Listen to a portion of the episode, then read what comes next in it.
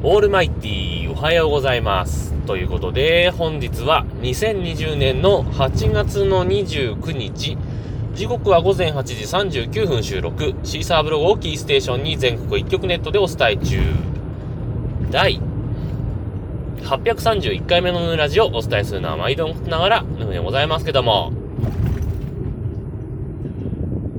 えー、昨日の昼過ぎあたりですかね、えニュースで流れてきまして、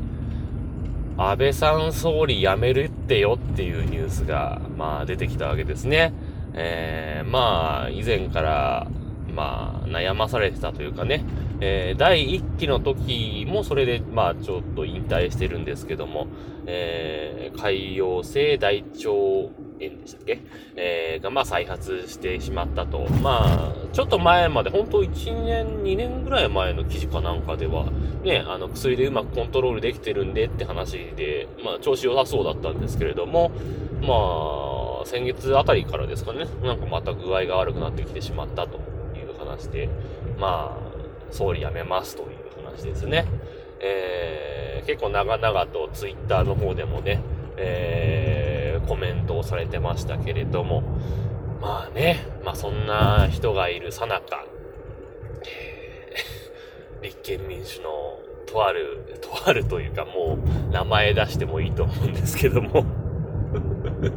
えー石垣のり子さんっていうね、もともとデート FM っていう宮城県の、あのーまあ、ローカル FM の、ローカルってもうコミュニティじゃないです。普通の、まあ、昔は FM 仙台って言ったんですけども、えーそこで、まあ、デート FM っていう名前でやってるんですけども、そこのアナウンサーだった石垣のり子さんって方がいらっしゃるんですけどね。それがまあ、去年の参院選でまあ出馬して、えーっとね、あの時の選挙はすごかったんですよね。えーっと、自民の、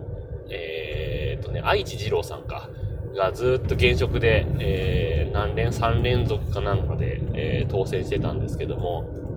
えーっとね、投票率が50%超えてたんですよ、その時ね。で、その愛知、なん、愛知二郎さんが46万何千票。で、石垣のり子さんが、えー47万何千票とかっていう、確かそのぐらいの、ほんと僅差、1万票も差なかったんですよ。で、いやー、これはもう宮城県民騙されたなと。知名度だけで言ったら、絶対に石垣のり子さんの方が、だってもう、デート FM 何年ぐらいやってました ?20 年ぐらいやってたかな？もっとやってたかな？わかんないけど、まあ、結構、結構、長い間、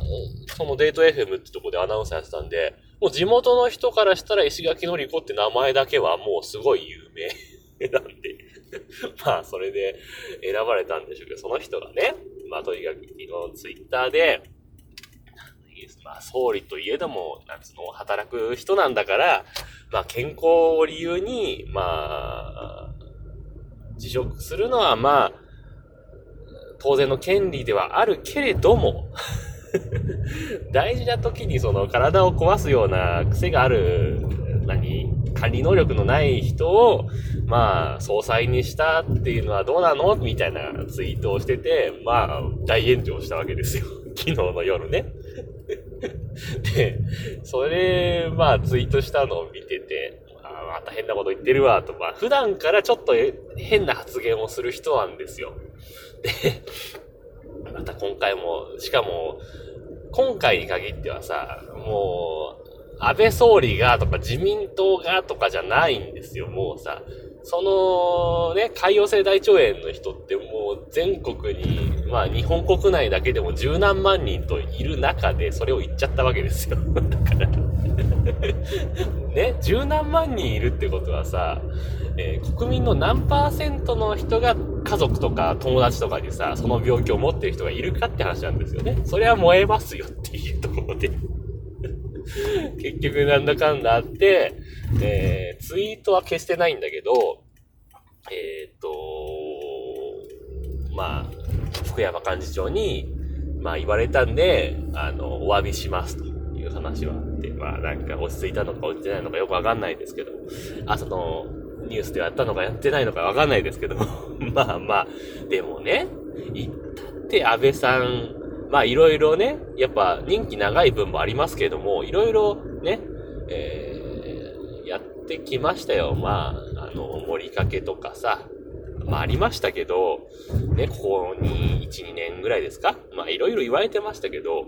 まあ、ある程度の実績というかさ、例えばね、えー、前のアメリカの大統領オバマさんをね、平和式で呼んだりとかさ、トランプと仲良くやったりとかさ、国賓として迎えたりとかさ、まあちょっと TPP についてはちょっとよくわかんなくなっちゃいましたけど、まあでも、ね、あの、そそれこそ第一期の頃なんかね、拉致問題とかではもう特に、ね、小泉さんよりも、まあ、もちろん交渉とかは小泉さんやってるんだけども、裏方としてはもうバリバリやってた人なんで、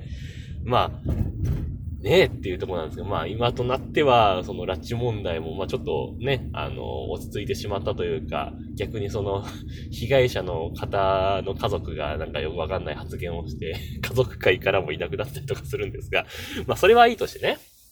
でもまあいろいろあったけど、その、7年、何ヶ月 ?8 ヶ月とか言ったかな？えー、7年8ヶ月やってきたわけですよ。総理っていうのをね。まあそれはね、もちろん、すごいことなんですけどね、その、まあ、言ってみれば難病を抱えながらも総理をやってるっていうのは、まあ、まずすごいと思うんですけど、果たして、この7年8ヶ月か9ヶ月前の総理誰だったっけって話ですよ。これ、誰だったっけって出てこない人は多分政治とか興味ない人ですよね。なんか民主党から安倍さんになったんだよなぐらいは応援しても、いや、その前の、安倍さんの前の総理誰だったっけっていうのね。ね、鳩山さん、菅さん、あれ次誰だっけっていうのがね、出てこない人は多分政治関心興味ない人ですよね。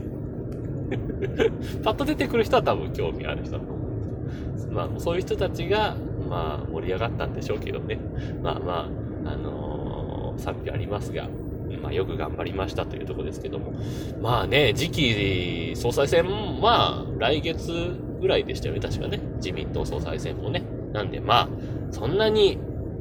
あのー、影響っていうのもあんまないんでしょうけど、まあ、次誰なんにいますかね。まあ、ちらっとテレビ見た感じだと石破さん惜しいみたいな感じでしたけども、